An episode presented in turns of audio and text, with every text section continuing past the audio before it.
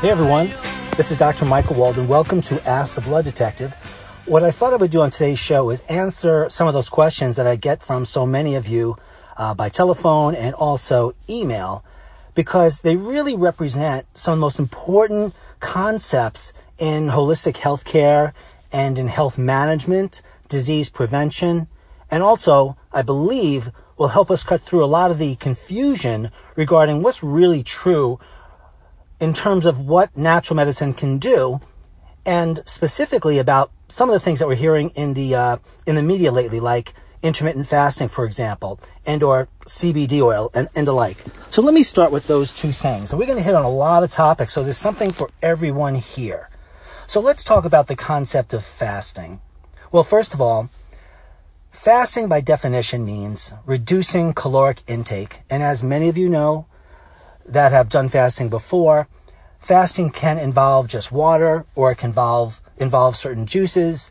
It may involve the use of vegetable juices, for example, uh, with several hours of not eating or even several days of not eating. So, the first thing we've got to understand about fasting is that there's different ways of fasting for different health problems, but more importantly than the different health problems is how fasting must be tailored to the individual given their biochemistry and their actual needs. Now, having been in the natural healthcare field for over 30 years, I've seen just about anything. I've seen people that have come to see me after trying various fasts for decades, even, but they still have their health problems. So, first of all, if fasting is right for you, it has to be based on what you're trying to accomplish during the fast. If you're trying to lose weight, well, just about any fast will have you lose several pounds of weight. But most of that weight is water weight, which means it comes right back on within days or a few short weeks after the fast. So I think we have to first recognize that fasting has to be put together for what your health condition is or what your health conditions are. And if you're trying to fast to stimulate, let's say, your lymphatic system versus your liver or versus your kidneys, the health practitioner that you work with has to know something about how those organs work. For example, if you want to take stress off the kidneys, and this is a generalization, by the way, but if you wanted to take stress off the kidneys, you would reduce your intake of animal protein. So you would have a fast that would contain little or absolutely no animal protein, but might actually have plant based protein in the morning. And the reason you'd want plant based protein is because it's far easier on the kidneys. Not only that, but to help your kidneys last longer or to try to have your kidneys come back from a certain amount of what's known as renal failure, you want to use plant proteins. And you'd want to have them in the morning because after several hours of fasting, you lose lean body mass. Your body starts to burn your lean tissue, which are your organs and your muscle. And if you lose lean organ and muscle, you're losing health. In fact, the measurement of lean body mass is one of the best measurements, if not the best measurement, of your potential health span and disease risk. So there's a test called the bioimpedance test. I've mentioned it on my shows before that can measure lean body mass versus water weight and fat mass. No matter what fasting you do, folks, no matter how much CBD oil you consume, no matter how much vitamin C you take in, or if you have a vegan or plant based diet, if you're not increasing your lean organ mass, you are not increasing your health span. Now, you may or may not be increasing your lifespan, but I know most of you are thinking, well, I'm much more concerned about the quality of my life. Well, if you are, whatever it is you do, I don't care if it's meditating on a hill or sucking air all day long, or only using the sun for your calories, which I don't recommend, you must, must, must increase your mass. I could speak for hours of the different types of fast depending on what organs we would want to focus on based upon your health history, your health goals, and your chemistries, like your blood work. That's how you figure these things out. So most of the people that I see are pretty much wasting their time with these short fasts without having a long term plan of some sort of repetition of the fast or some sort of a protocol that has the health potential of the fast happen. And the only way that's going to work is if you have a long term plan, not some weekend warrior detox or intermittent fasting. It simply is not going to help you except for making you feel good about yourself that you did it in the short term. How do I know this? For over 30 years, I've worked with patients on this. I've looked at their blood work and other chemistries, and they're not any better with these short fasts, ever. It's only a long term plan, like any long term health plan. That's what builds up health. So let's change the topic for a moment and let's speak about CBD oil because everyone out there obviously has heard of CBD oil. It's some of the most brilliant marketing I've ever seen in my life. I mean, it's, it's such a phenomenon. So the long and short of it is this. Does CBD oil have health benefits? Yes, potentially. But the amount of CBD oil needs to be pretty high relative to the person, much higher than the doses suggested on the containers of CBD oil. The dose of CBD oil, or the dose of any nutrient, by the way, or herb, should be based on your lean body mass again and your metabolic rate. Your metabolic rate and lean mass is certainly different than mine is, which may be different than a 300 pound woman or a 250 pound man. So most people are dosing incorrectly, and other than them seemingly feeling better, which by the way is not enough, they are only it's only a psychological boost.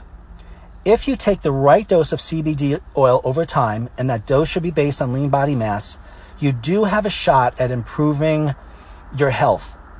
And of course, depending on the health problem, you have more or less of an impact. So let's talk about cancer and CBD oil for a moment. There are studies with the use of CBD oil in cancer, and many of them are actually favorable. But most individuals that I meet when I give my talks, for example, or come to me as a patient, they actually believe that these tiny little doses that they take each day are going to kill their cancer cells. I've seen this also in some of the cancer groups that I've looked at on Facebook. Um, I have a Facebook group known as Ask the Blood Detective, and I have people contributing to me from all these different groups.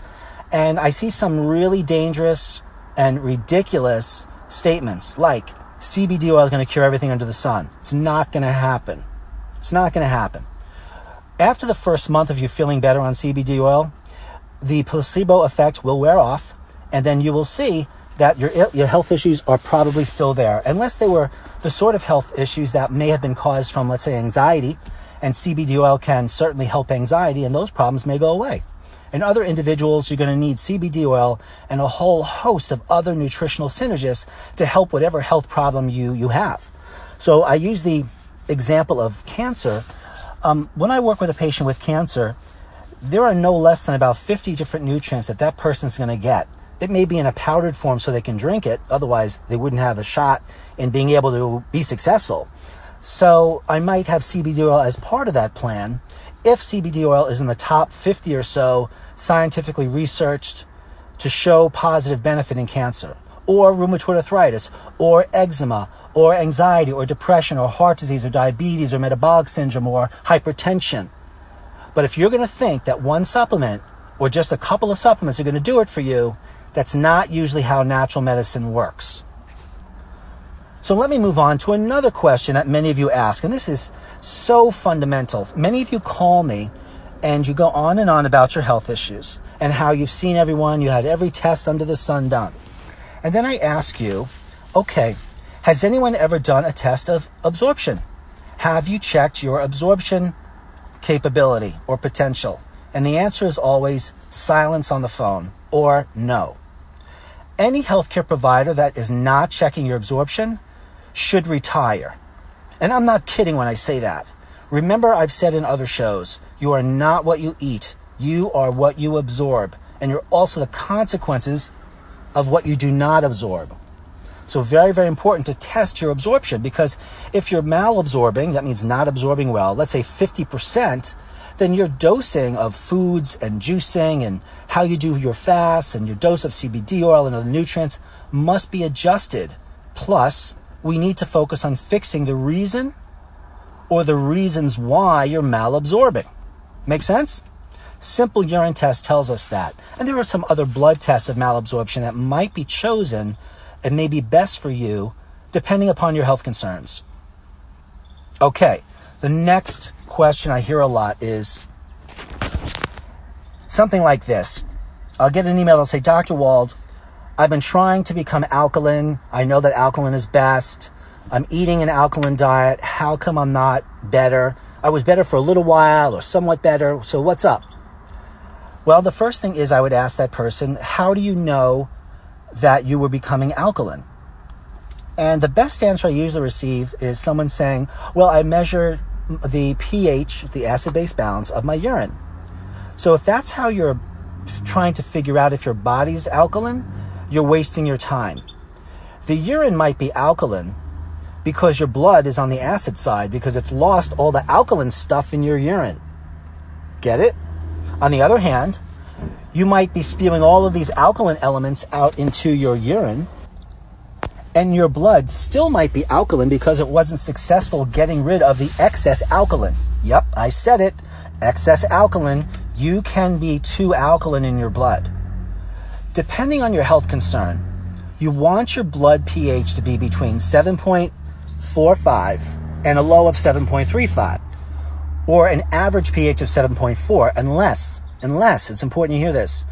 Let's say you have cancer or some condition associated with hyperacidity like diabetes in the blood. You probably would want your blood pH not to be on the upper end of normal, but actually abnormal on the uh, upper end to make you more alkaline than normal to, t- to try to reverse some of the acidic damage that has happened from, let's say, a condition like um, diabetic ketoacidosis or respiratory acidosis or any other condition that causes excessive acid. Now, the blood will never be acid per se. It will just have a pH that's on the low end of 7, maybe 7.2, 7.15. Keeping in mind, everyone, that on a scale of 0 to 14 for pH, 7 is neutral 7.45 is where most of the population is in terms of pH. So if you're anything less than 7.30 or higher than 7.45, there's something wrong. Unless you were increased or decreased in your pH, either with medications, nutrients, or foods for some specific reason. And that's probably a short term fix. So, what affects your pH? Can you just, you know, let's assume you are low in pH on the acid side. Will eating alkaline foods make you more alkaline in your blood? Almost never. And many of my colleagues uh, in this area agree with me. It could take a person years of alkaline juicing to shift their pH, just a small amount in the alkaline side, where the right nutritional supplementation and other natural compounds can do it a lot faster. So, what I'm saying here in summary is no matter what your health problem is, you want to know what your blood pH is. And you want the appropriate foods and nutritional supplements and lifestyle factors and breathing uh, techniques so that we can help your blood pH move where it should move, either higher or lower. But no, if you eat alkaline foods like vegetables, that will not make your blood alkaline what happens is you eat those foods, they're digested in your stomach with stomach acid, and then they are uh, partially digested if they're plant foods. Fiber obviously is not digested. Then that food is moved towards your small intestine where it's acted upon by protein, starch, and fat digesting enzymes.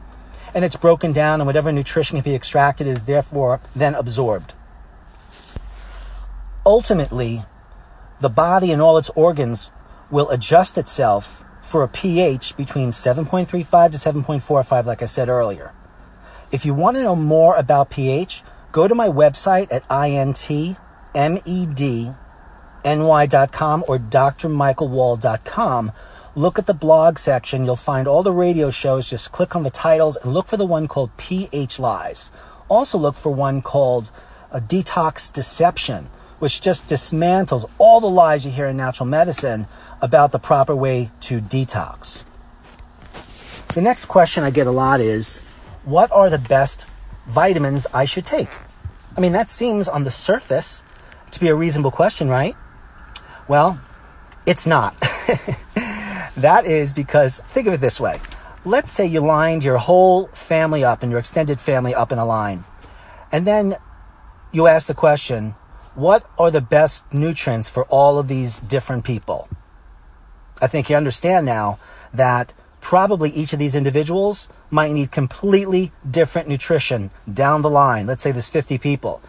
There may be some things that they need in common, and but if they do, the dosing is probably very, very different. So how do you know what nutrients you need? Well, this is how I do it after 30 years of blood detective work. First, I take a very detailed health and medical history. Then I do a nutritional visual exam where I look at the patient and I say, well, do they have thinning hair? Could that mean protein deficiency? Could that mean autoimmunity? Could that mean malabsorption? Could that mean simply genetics?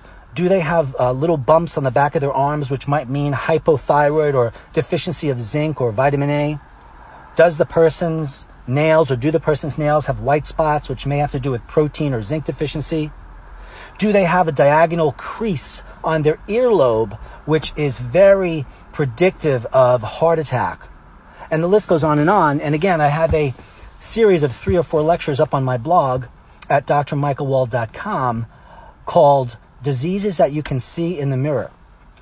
Something that you probably want to take a look at. So, the answer to the question, what nutrients do you need, are based on a medical and health history, a visual exam, a look at the labor- laboratory work that you may have had done in the last year, additional laboratory work like malabsorption tests, tests of body composition and metabolic rate, and some of those, and pH, like I just mentioned. I'll, and I'll be mentioning other types of tests as we move on. And then there's, of course, the experience of a healthcare provider.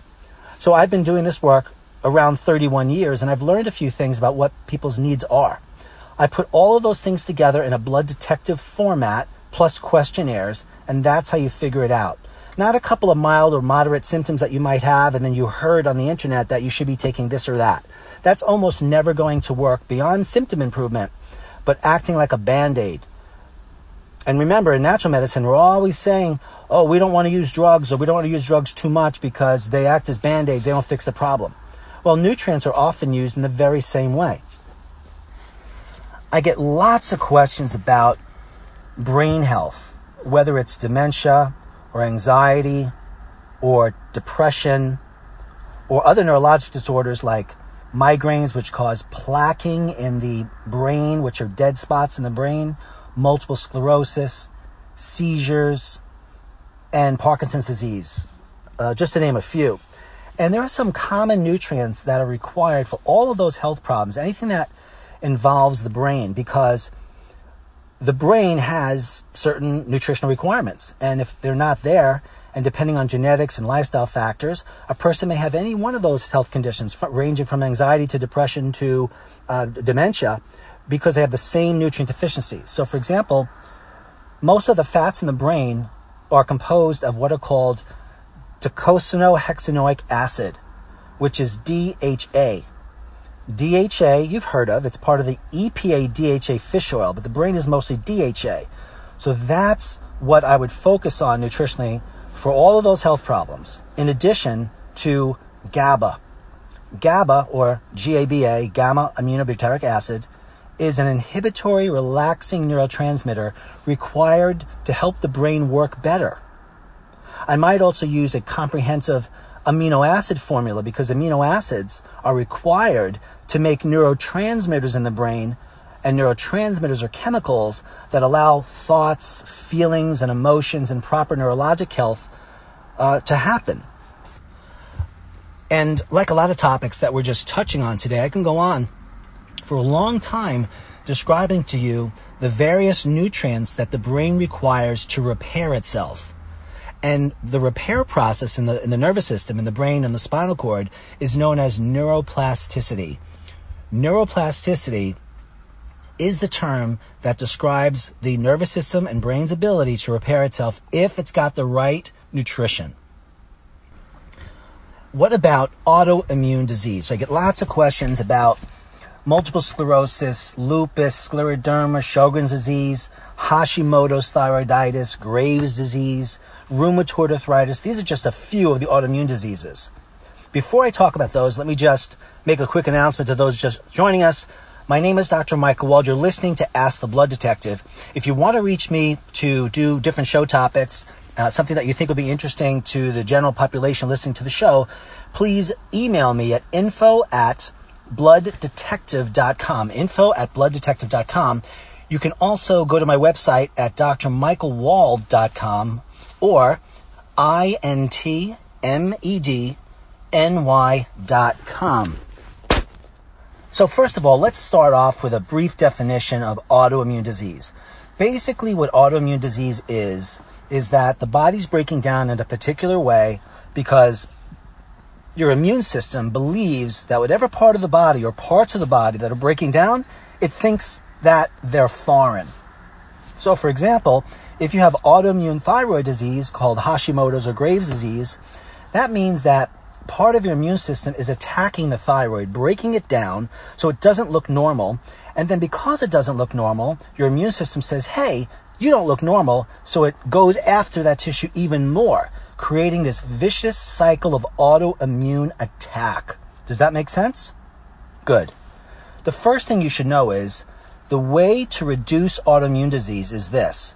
You must use nutrition to build up the tissues in question, like the thyroid, or maybe the autoimmunity is against the heart or blood vessels, or maybe the autoimmunity is against the kidneys or the joints. Whatever the body tissues are, you need general nutrition for the whole body and then you need nutrition that's absorbed and utilized under the right pH and based on the right dosing, based on a body composition test to build up the tissues faster than they're breaking down. Regeneration, which is a good thing, only happens if you exceed the degeneration by regenerating the tissues. If the tissues look more like no- normal tissues, then they're good.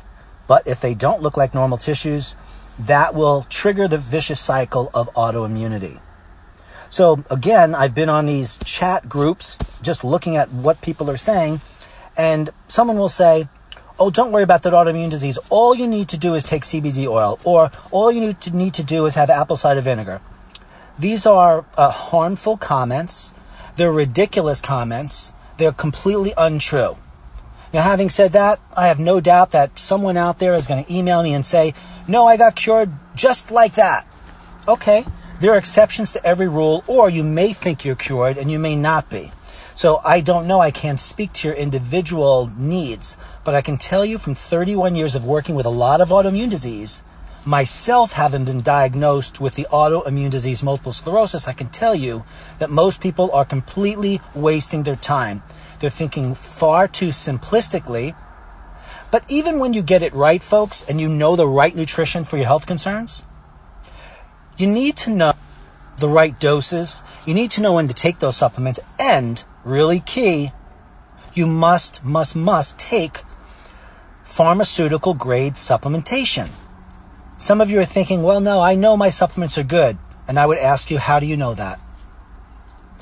How do you know that your supplements are good beyond what you heard from the company or online? Or a friend, maybe? That's not evidence. Evidence is you call the company and you say, Will you please send me a full disclosure label of the supplements that I want to take from your company?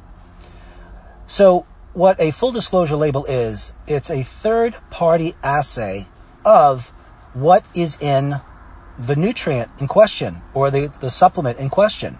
What's the quality and what contaminants does it have? Does it have fungal organisms? Does it have heavy metals?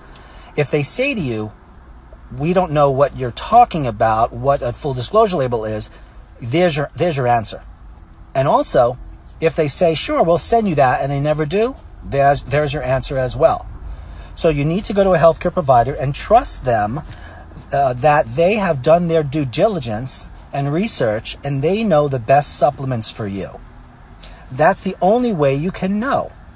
Some of you will forget I'm saying this and we'll still just get store bought supplements and we'll compare the labels and say, well, my practitioner said to take this supplement which has you know 100 milligrams of magnesium and this other one that i want to take has 100 milligrams of magnesium so they're the same first of all they may be different forms of magnesium secondly if you're taking a non-pharmaceutical grade supplement that supplement may not even have magnesium in it at all that's right the new york state attorney general's office a few years back did research on like something like 50 or so supplements, don't quote me on that, that are in stores and found that none of them had everything they said on the label. Some of them didn't have anything of what they said that the label contained. This was also in the New York Times, uh, and the article title was "What's in Those Supplements?" To which I wrote a a uh, actually I sent in an audio show, which also reviewed the problems with store bought supplements. You can listen to that on the blog section of my site. I'll give you the site again. It's at uh, www.intmedny.com or drmichaelwald.com. Look under the blog section. Okay. The next question. This is a good one. People say to me, Dr. Wald, what's the best food for me to eat? Okay. Without beating around the bush, if I had to choose for you right now how to eat, I would say it's a plant based diet fundamentally. But that's just not going to cut it for some of you.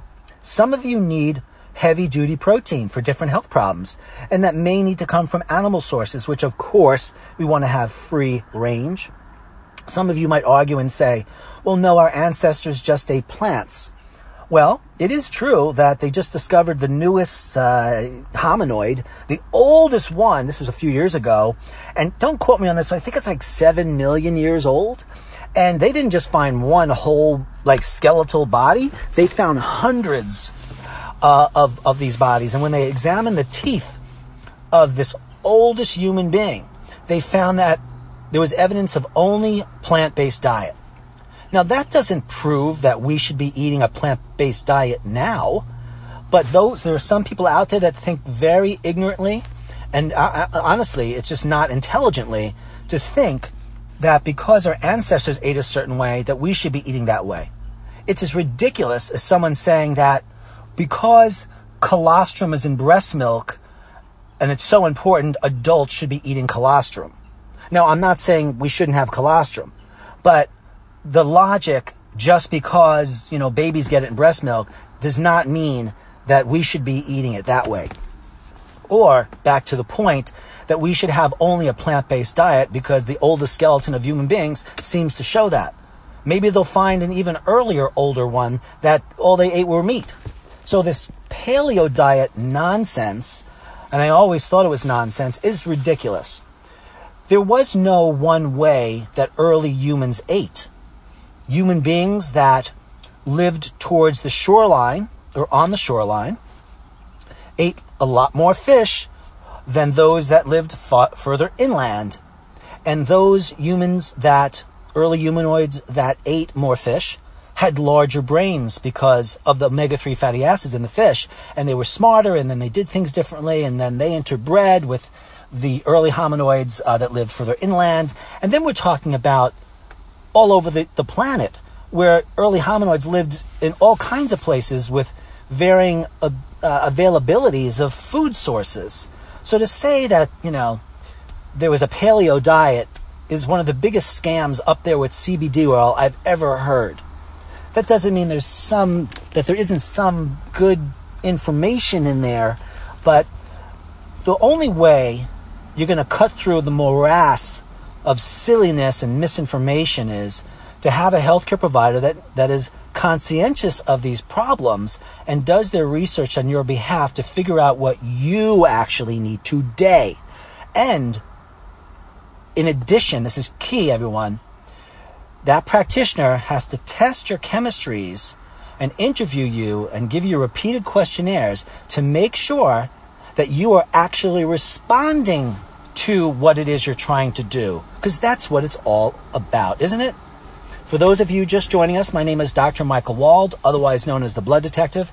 My phone number, if you want to reach me to become a distance patient or uh, to let me know about a show idea, is 914 552 1442. 914 552 1442. I'm located an hour north of New York City, and I do do phone distance consultations as well. The website is drmichaelwald.com. Now I'd like to explore some of the ways in which some nat- natural health care providers help people get well and whether or not these make sense or or they do they produce more good than harm. So let me start off with something which you may have heard of and it's known as hyperbaric air therapy. So what hyperbaric air therapy is is the use of a hyperbaric chamber that the patient would sit in or lie on the ground and it's sort of big like a tent and it's got windows in it. And then the patient is placed under varying degrees of pressure per square inch, or pounds per square inch of pressure, or PSIs, for different lengths of time, depending on their health problem. There is 100% hyperbaric oxygen, and then there's ambient air hyperbaric oxygen. Now, in traditional medicine, 100% hyperbaric oxygen is approved for something like 15 or 20 or so medical conditions that are pretty extreme. And the reason for that is that hyperbaric oxygen therapy, where they're feeding in 100% oxygen, has its dangers like oxygen burn and, and damage to the body as well. So the benefits of the hyperbaric oxygen, we hope, outweigh the, the, the dangers of it relative to the condition, whether it's the bends or diabetic um, diabetic ulcers. Those are the sorts of things that would be exposed to 100% hyperbaric therapy. And then there's ambient air therapy. Now, I like ambient air therapy for every other condition that I commonly see. Everything from special needs conditions to cancers, uh, autoimmune diseases, mental emotional disorders. Most health problems can probably benefit from ambient air because one of the characteristic causes of degeneration in humans that result in all these different health problems we talk about is the loss of ability to utilize oxygen on a cellular level. Let me say that again. Loss of ability to utilize oxygen on a cellular level. So if you're exposed to hyperbaric oxygen at, let's say, 19 to 21% oxygen under a pound per square inch of pressure, you are going to increase the oxygen in your blood. And because it's not 100%, there's no danger in it whatsoever. Sometimes your ears might pop, might feel like you're going up in an airplane, but that's basically it. So the benefits, in my opinion, of ambient air therapy really speak for themselves. I've had a lot of success with it, using it now for over 20 years. If you had open wounds on your legs, you would need 100% oxygen. So there is a time and a place for different variations of holistic therapies. Let's talk about another therapy I hear a lot intravenous vitamins. So I've worked in clinics over the years and we've delegated out hundreds of intravenous infusions over time, and I learned something about all that. Number one, I wrote the only book on IV nutrition protocols that is published in the United States for various health conditions. So I do know this area quite well. And I can tell you that a lot of practitioners just do it wrong. They give the wrong balance of nutrients in the IV bags, or they don't test the patient correctly. So, for example, many of you are familiar with intravenous vitamin C, right? Okay. Well, before you get intravenous vitamin C, you need to have a specific blood test called G6PD. If you do not, if you have a low level of G6PD and you're exposed to intravenous vitamin C, it could actually kill you by causing hemolysis or breakdown of your red blood cells. I've had people come to me and say, Dr. Wald, I had intravenous vitamin C. I felt terrible afterwards. The doctor said I was detoxing, and I checked their G6PD enzyme, and they didn't have much. So they were not detoxing, they were dying. So not only does a practitioner need to check the G6PD before intravenous vitamin C, but you need to know how much vitamin C you're giving the patient, how high you're getting the blood levels. And it doesn't have anything to do with how much you give them in the IV bag. So let's say you receive 50 grams of vitamin C in an IV bag. Your blood may end up with something much smaller than that due to its metabolism of the vitamin C. So what a practitioner needs to do is take your vitamin C blood level in the plasma before the IV vitamin C and after. And let's say, for example, you're dealing with cancer. There's specific levels of vitamin C that kill cancer cells. And if you don't reach those levels, it's not going to work. So you'd want to measure the vitamin C blood level post IV vitamin C to make sure you're reaching the desired level of vitamin C for the particular health condition. I've seen this done possibly twice in 31 years.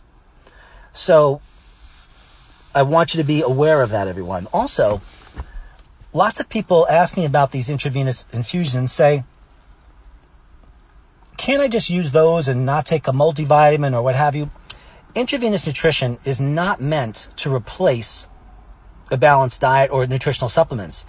In fact, you can only give so many things in an IV. And the more things you put in an IV, the greater the risk of complications. So you, when you want to or you need to bump up specific supplements for certain periods of time, then you use intravenous vitamin C if you can't do the same thing with oral levels of vitamin C or oral levels of the other nutrients. But because I found that an intelligently balanced nutritional protocol based upon questionnaires and health history and establishing goals and blood work and testing, that fixes the nutrition. So I stopped doing the, the vitamin C drips. When I come across a patient that I still feel needs them, I refer them out. But mostly I've learned over the years that they're unnecessary. And they certainly are overestimated, given far more credit than what they can do uh, by people who just don't understand what they really mean. Now, here's another point that I get. Here's a question I'm going to read here, and it has to do with how do you know that your supplements are really working? Let's use folic acid for a second. Folic acid is in the B vitamin family. For the most part, the only folic acid you want to take should be the methylated folic acid. That's the form of folic acid that's the most active in the body potentially. But how do you know, just because you take it, that it's actually working? What do you think? Do you look at a blood test and say, well, the folic acid in the serum is, is normal. It's even high. People have said to me, so my body must be using it, right? Wrong. First of all, if your blood level is elevated, it might be of, let's say, folic acid. That may be because your folic acid is not getting into the tissues that need it, like your thyroid or your brain or your intestinal tract, let's say. And if it's low in the blood, it could mean that you have enough nutrition in the tissues. That's why it's low in the blood. So, how is one to really know? Well, you'd have to keep in mind what I just said. But also, there's something called a peripheral blood smear. That's looking at your blood under a microscope. Now, how do you know? How can you use microscopy, looking under the microscope, to tell you that your folic acid level, or your B12 level, by the way, or your vitamin C level, or your B6 level, or your vitamin E level are working well? All of those nutrients I just named, if you're deficient in them in a cell, any cell, like the brain cell or intestinal cell, or red blood cell, under the microscope, your red blood cell will be larger than normal. If it's larger than normal, that usually means it's deficient in one or more of all of those nutrients, including folic acid that I just mentioned. So you want to take the nutrients that you need, like folic acid, and then you know that you have the right dose, not because of the serum or plasma level that's around the cells, but because the size of the red blood cell becomes normal that was previously large. That's called a functional test. Now, that is not a holistic test. That is something that every hematologist is aware of, and it is taught in every medical school and every chiropractic school. It's not taught in nutrition schools, though. I should make mention, too, that if you have serious health problems, I would suggest you see a clinical nutritionist that has the scope of practice and expertise in drawing and interpreting laboratory work. There's a good number of nutritionists out there that are using tests that certain companies allow them to do, let's say for the Krebs cycle or organic acid cycle or SpectraCell or things of that nature, which they should not be allowing nutritionists to use. With all due respect to nutritionists and dietitians, I'm a dietitian, I'm a certified clinical nutritionist, certified nutrition specialist. With those degrees and certifications, there's no laboratory work taught. I learned laboratory work in medical school, of course, but especially in chiropractic school uh, and studying on my own. So it's very careful. You must be very careful when choosing healthcare providers to choose correctly. You want to know the credentials of the healthcare provider. You don't want to simply call them up and say, How much do you charge? If some of you have chronic health problems and you're going to see a new practitioner with skills to read laboratory work, you know, if you're spending anything less than 500, well, I'd say anything less than $400 for an initial visit with someone with that level of knowledge, then there's probably no way you're seeing someone with that level of knowledge. Um, do your homework, is what I'm saying. And usually the more expensive practitioners are the better ones in general. And I know that because I've looked around at who's out there. So keep that in mind. Just like a lot of supplementation um, in stores, the more expensive products seem to be the best products. Here's a great question. It seems so basic on the surface, but it's really not. And that question is, which is asked to me a lot, is Dr. Wald, how long is it going to take for me to respond? Then the patient will always follow that up with saying, Well, I, I know that everyone's individual, but can you give me any idea anyway? The answer is I can give people an idea usually once I discuss the details of their health problems with them, once I look at the extent of their disease issues or health problems and laboratory abnormalities, and then make suggestions, retest the person to see their actual response. And based upon the percentage of how well they responded, you can project out in the future how long it should take to help them. So that's really the most honest answer I can give regarding that. For those of us just joining us, thank you, thank you, thank you. My name is Dr. Michael Wald. You're listening to Ask the Blood Detective. We're talking about all those questions and concerns that are just fundamental for health and healing that you're just not getting straight answers for. What is pH? Do I need to be alkaline? What's intermittent fasting? What's detoxification? What supplements should I take? What laboratory tests should I take? What therapies and natural health care are useful? So Feel free to send me your questions and or show ideas at the following email. That's info at blooddetective.com, info at blooddetective.com, or call me at 914-552-1442 if you'd like to be a distance patient of mine or you'd like to see me face to face. The website is drmichaelwald.com or intmedny.com. So let's get back to my earlier question about like what therapies are available in natural healthcare that are worthwhile. And I mentioned one, which was ambient air hyperbaric oxygen, which I find fundamental for so many problems, so many problems. So I use it. And then there's things like electrodermal testing. It's a technique that involves a sensor that's placed on the skin that supposedly picks up changes in the bioimpedance of the skin, which is then associated with certain nutrient deficiencies or even acupuncture points. So that sort of evaluation, folks, is complete and utter nonsense and a waste of time. Yes, it's true that you can use a sensor on the skin which will pick up changes in bioimpedance of the skin. But then someone connected with the technology's development just attaches and some nutrients, for example, or foods or acupuncture points to those points. and there may be hundreds of them on the body. They just make them up and put them in the machine, and that's what's out, spit out there. There's nothing scientific about that, and there's nothing at all specific about varying areas on the skin which have different bioelectrical uh, frequencies.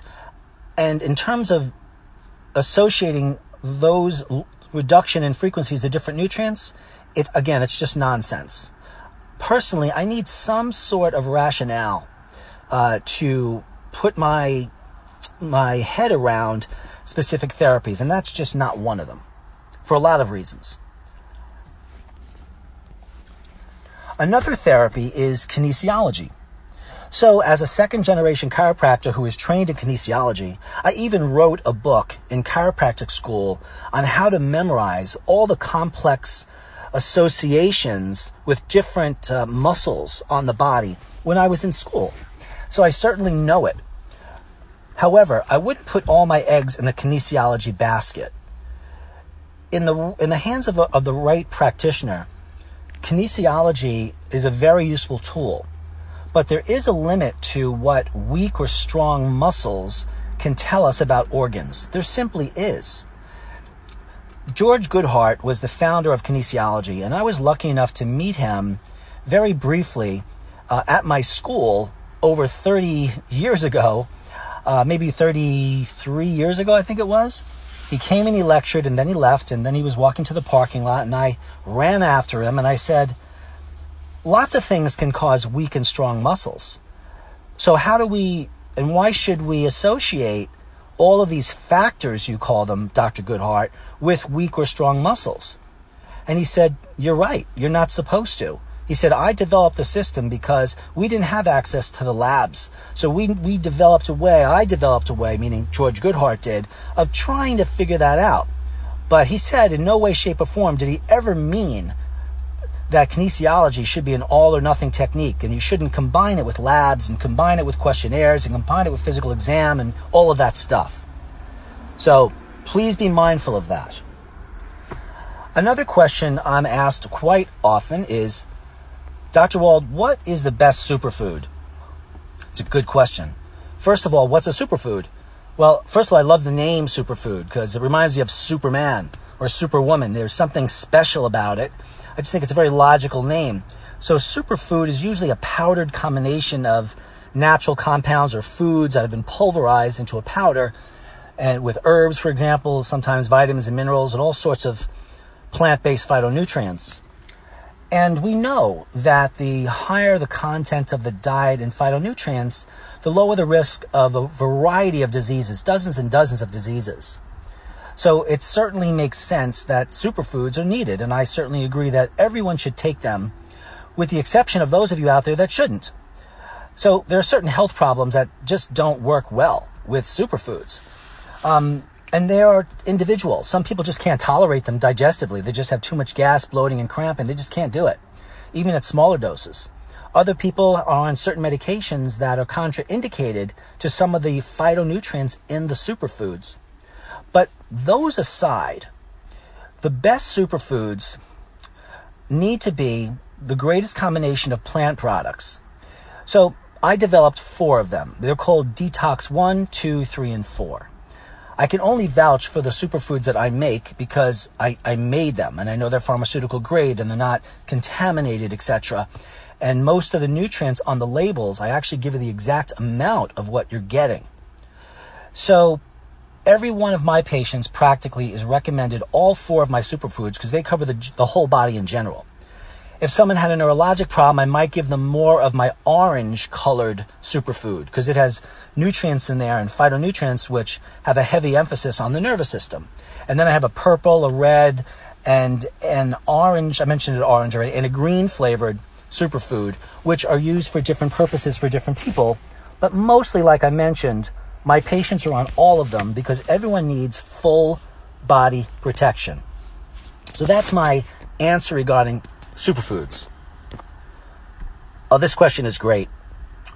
And it is how do I best take my nutritional supplements? Do I take them in the morning? Do I take them at night? Do I take them with food? Do I take them on an empty stomach? The answer to that question is it depends. Some of you need a lot of nutrients, but because you have let's say digestive intolerance, you can't take them all. So it's up to me to prioritize those nutrients and have you take them in a way that you can tolerate them. Maybe that means eating certain foods like hot, naturally high fat foods like avocados and raw nuts and seeds when you take your supplements so that they ease their way into your digestive tract and ease their way into your bloodstream. And others might need to take them away from foods. Or some of you must have them with yet other foods. So, it, what I'm trying to say here is the way that you take your nutritional supplements has to be based upon your needs for those supplements. And then us figuring out how best and when you should take the right supplement at the right time for the right health concern and then adjusting the dose correctly based upon the right criteria. And you know, this may sound a little complicated. You know, you have to figure out what you need. Are you absorbing? Is your pH right? All that stuff. But once you do, you check your chemistries from time to time to make sure everything is working well. And then it gets easier and easier and easier. Think of it of think of it like beginning a new workout routine, taking, you know, supplements correctly for the first time. And most of you are not taking your supplements correctly. You're taking either too much or too little, the wrong amounts, the wrong amounts or the right amounts with the wrong foods. You don't time them right based on your meals. You don't time them at all based on your exercise. So, or your diseases. Uh, th- these things need to be accounted for. And the dose, as I mentioned earlier, have to do with your absorption potential, the severity of your health problem, your tolerance of nutrition, your laboratory work, and other factors. Oh, here's a good question as I'm reading off my sheets. Probiotics, right? Everyone thinks they know how to use probiotics. They say, oh, doctor, well, I take one already. I take a probiotic. Well, what are you taking it for? Are you taking the probiotic to reduce your heart disease risk or to help your anxiety? Or you're taking it to help your digestive tract to reduce your leaky gut? Or, or help your constipation or your inflammatory bowel disease? Different probiotics have completely different combinations of probiotics. There are antibacterial probiotics, there are antifungal probiotics. They're not all the same. And first of all, the antifungal probiotics like Saccharomyces boulardii, I know that's a big, big couple of words there, Saccharomyces boulardii, and other ones like Lactobacillus family of probiotics and the Bifidobacteria family of probiotics, they are all best taken with a protein, specifically whey protein. Studies have shown if you take probiotics with whey protein, you double the yield or the potential potential health effects of the probiotics. So, for example, if you're taking 14 billion organisms, but you take it with a protein, it's like you're taking 28 billion. So it's very important to take your probiotics with whey protein. If you have a whey issue, then take it with another protein. Okay, preferably a plant protein. This is classic, this question. And it says, Dr. Wald, are foods more important than nutritional supplements? Well, my first response to that would be why do we have to pit foods and supplements against one another? Why can't both of them be equally important? Now, having said that, if I had to choose right now whether I wanted foods to be my primary source of nutrition or nutritional supplements, I would obviously choose foods. But we all also must realize that foods may not contain the high doses of certain nutritional supplements like calcium or magnesium or, or biotin or omega-3 fatty acids or folic acid that you may need for your health problem that you develop due to let's say genetics and or lifestyle factors like stress and weather and psychological stress. So there is a place for supplements and foods. What i tend to do is i do a laboratory workup on a patient and if they have malabsorption the first thing I focus on is actually the supplements, unless their diet is just so horrifically bad. But if their diet's decent on the surface, I leave that where it is for the time being. I provide the right nutritional supplements because that can help malabsorption much faster than any foods can. And after two or three weeks of that, when malabsorption is improved, and usually it only takes about two or three weeks, depending on how bad it is, then I start discussing foods because a person now has some chance in heck of actually absorbing those foods. So that's my general approach to determining whether or not foods are more important than supplements or whether they're both equally important, but the timing and use of each needs to be figured out for each individual person. And then I'll get a question like this Dr. Wald, my doctor says that there's absolutely no evidence for the use of vitamins and minerals, and it's all a waste of time, and all of that. Usually, the first thought that occurs to me is, how do I even respond to that? Because the last 30 plus years, I've been reviewing the medical literature and the hundreds upon hundreds, or thousands upon tens of thousands upon tens of thousands of studies that show that nutrition in the form of supplements work. So I say to the person, like I say to you, look, clearly your doctor is malinformed or misinformed or untrained or biased or some combination of that. So have your doctor call me. They never call, by the way. Then I generally would provide my patient with some abstracts from the medical and nutrition literature on the use of the nutrients I have them on for the particular health concerns. And then the person generally says to me, Dr. Wald, how can you show me all of these and my doctor says that there's no evidence? And I say the truth. Your doctor is lazy. Your doctor is biased and clearly did not do his or her research.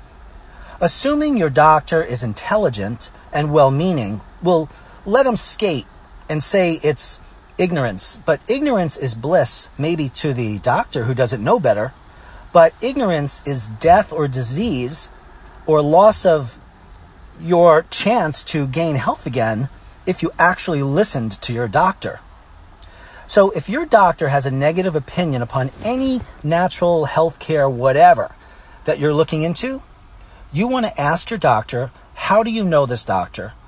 Do you have a degree in clinical nutrition? Have you studied this at all?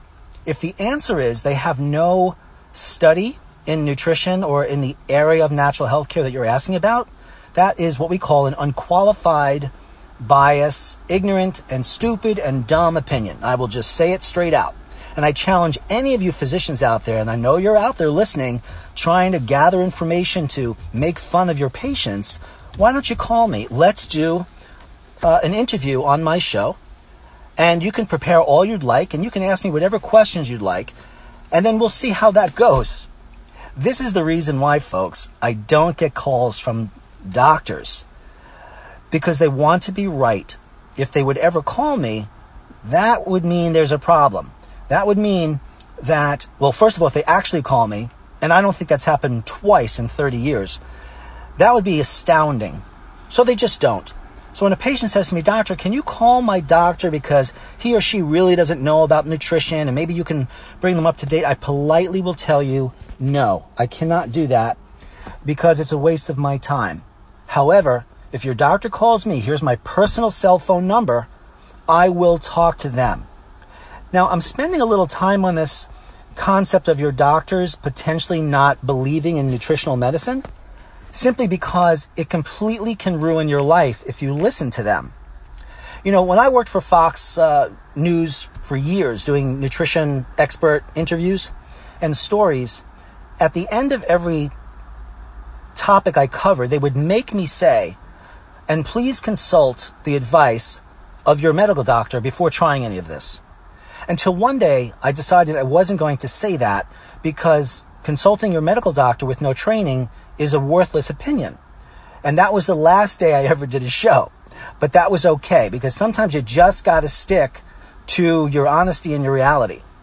So if your doctor is anti something, you need to know is that doctor qualified to give you that opinion? And if they're not, and if you're uncomfortable being their patient at that point, then you go to someone who's more supportive. Or you go to your regular medical physicians for your medical stuff. Don't expect them to know things they don't know. Don't expect them to agree with things that they do not have in their wheelhouse. Uh, just go f- to them for the basic medical. And probably best to not mention what else you're doing with them. You may want to mention what you're doing with them. I can't tell you not to, but usually in my experience, it makes the situation pretty bad. Well, anyway, I'm hoping you all enjoyed these selected topics. They were great questions. Thank you all for sending them in. My name is Dr. Michael Waldron. Listening to Ask the Blood Detective. Feel free to call me if you want to see me as a patient either in person or at a distance by calling 914 552 1442. Check out my website at drmichaelwald.com. And I'll see you all pretty soon. Bye bye.